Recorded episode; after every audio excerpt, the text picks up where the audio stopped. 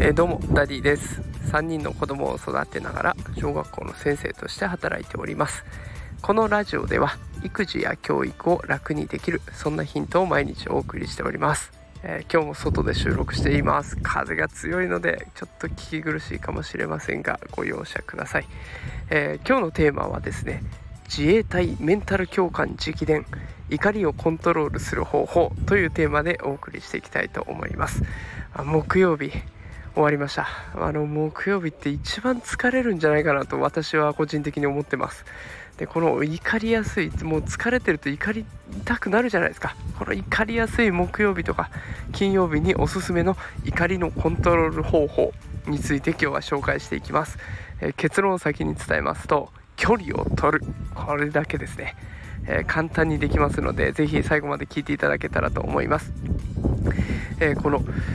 怒りに対するコントロール方法最近はねアンガーマネージメントなんていう言葉で検索するとねたくさん方法が出てくると思います。でその中で一番多く出てくるのが6秒我慢すれば怒りのピークは超えるっていうものいっぱい出てきます。でこの6秒っていう時間本当にそうなのかなってちょっと考えたんですね。で6秒間我慢した後のことをちょっと想像してみてください。目の前に怒りたくなる対象のあいつがいる。6秒我慢すればこの怒りは乗り越えられるということで目の前にいるその怒りたくなる相手をこう見てるわけです6秒間。6秒経ちました。でも相手はまだなんか不満そうにこっち見てるんですよ。これで怒りのピーク過ぎるんでしょうかね。むしろなんでこいつはこっちが我慢してるのにまだ不服そうな不満そうな顔してるんだってちょっともっと怒りたくなるっていう人もいるんじゃないでしょうか。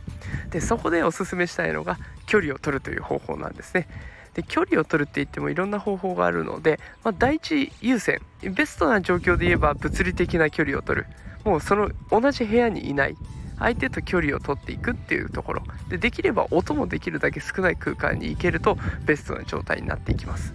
ただこの物理的な移動ってなかなか難しい場面もありますよね。でそんな時は別の人と話したりとかスマホを見たりとか空を見て深呼吸したりとかっていうことで心理的な距離を取る